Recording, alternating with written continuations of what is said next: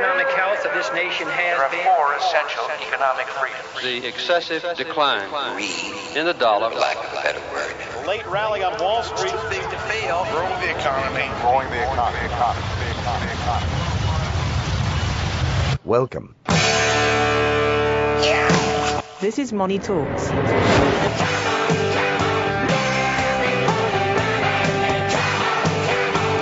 Good morning, good morning. You're listening to Money Talks, Atlanta's longest running, most respected money show on the radio. I'm Troy Harmon. I'm here today with Shauna Theriot. Did I say it right? You did. Shauna that's- Finally. Shauna, Shauna T. That's right. All right. Shauna T, the CFP, and the CPA. yes. So if you have tax questions or financial planning questions, maybe not even in that order, she can help. also have Jarrett McKenzie. So uh, we got uh, pretty good news out of the market this week. It seems like politics keeps rolling on, and seems like the news is not good for our new president week after week after Mm. week, and yet the market continues uh, to add to its rally that actually began uh, before he became president, actually about the time we saw the election results go in his favor. Market up this week almost 1%. Uh, How does this keep happening, Troy?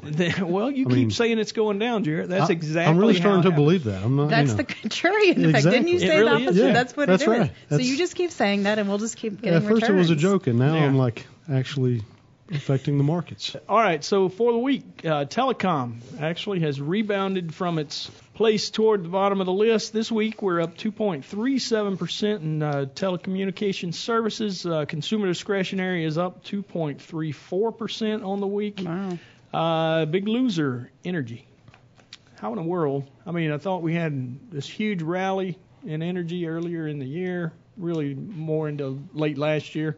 Um, but uh, energy's down almost 3% this week, and for the year, down 12%. 12%.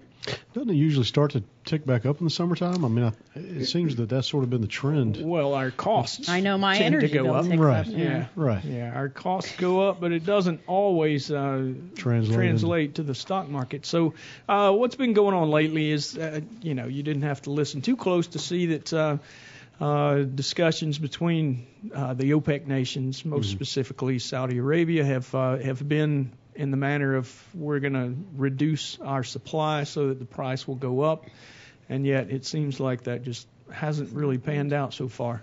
Uh, at least you know, for stocks, energy prices, uh, the price of crude oil is is kind of Did they make the reduction though? Or are you as well. saying it hasn't happened that the price has moved, or yeah. that the Well, reduction's been made? here's here's the news. Uh, last week we got this thing that uh, said that they were going to extend their their reduction in supply for about nine months. The reduction wasn't enough to satisfy the market. So, um, yeah, it's news heading in the right direction, but you know how it goes. It just not enough. Uh, yeah. to uh, to satisfy what the market thinks it's going to take to make uh, crude oil prices rise. So uh, it's kind of a weird spot. Um, I uh, I used to think that energy investments were were an awesome thing. You know, you you see uh, a little more these days the the management that that uh, Saudi Arabia's putting into uh, the supply, which does affect the price.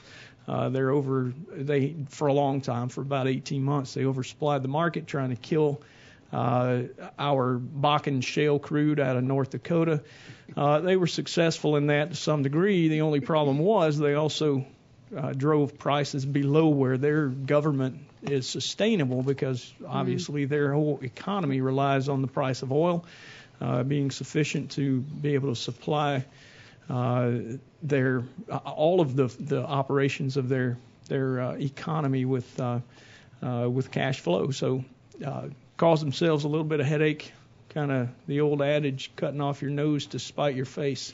Uh, situation, and now they're they're still they haven't gotten it stabilized exactly. And as soon as the price gets over, you know, arguably forty-five dollars somewhere in that range, then you started to see Bakken shale um, exploration begin again.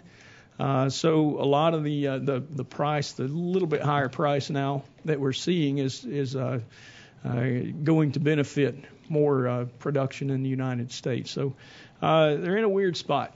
So buying No opportunity. matter what. I- tw- down 12% for tell the you, year.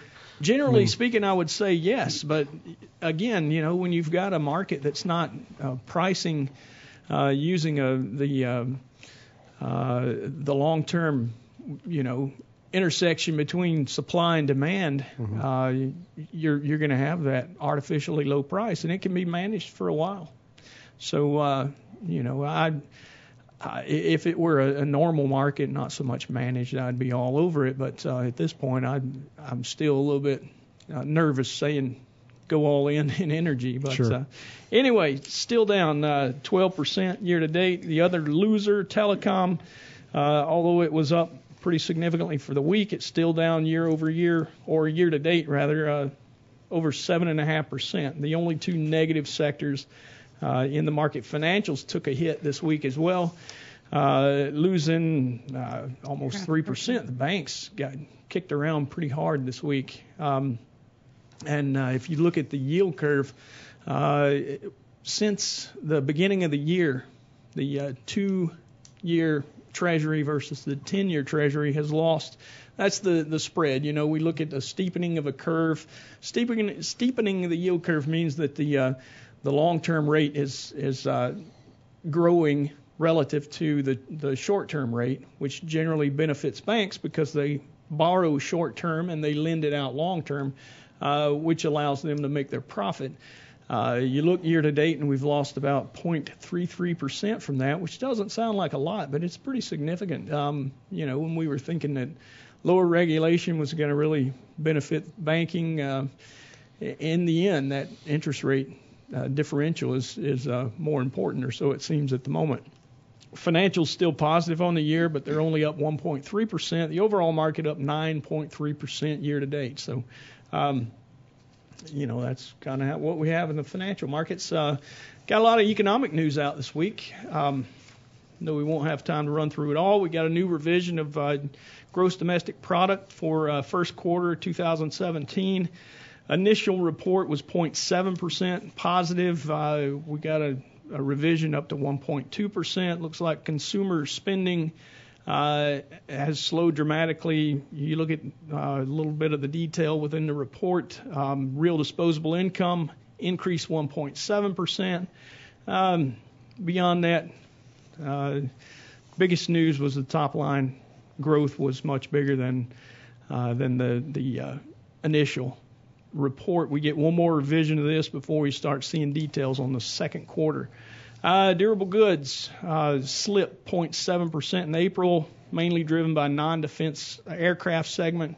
Uh, University, and we had a weird situation, and uh, I think it's probably worth talking about. University of Michigan consumer sentiment comes out, um, barely moved in May, but uh, the details are interesting relative to our consumer confidence that comes out from the uh, from the Conference Board, um, wherein current situation in the consumer sentiment survey out of University of Michigan said that we had uh, uh, lesser uh, numbers in the current situation and more positive expectations.